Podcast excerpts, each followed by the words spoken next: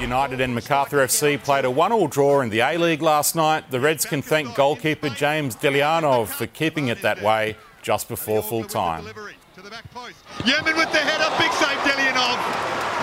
Low to his left. Macarthur are in sixth and Adelaide eighth.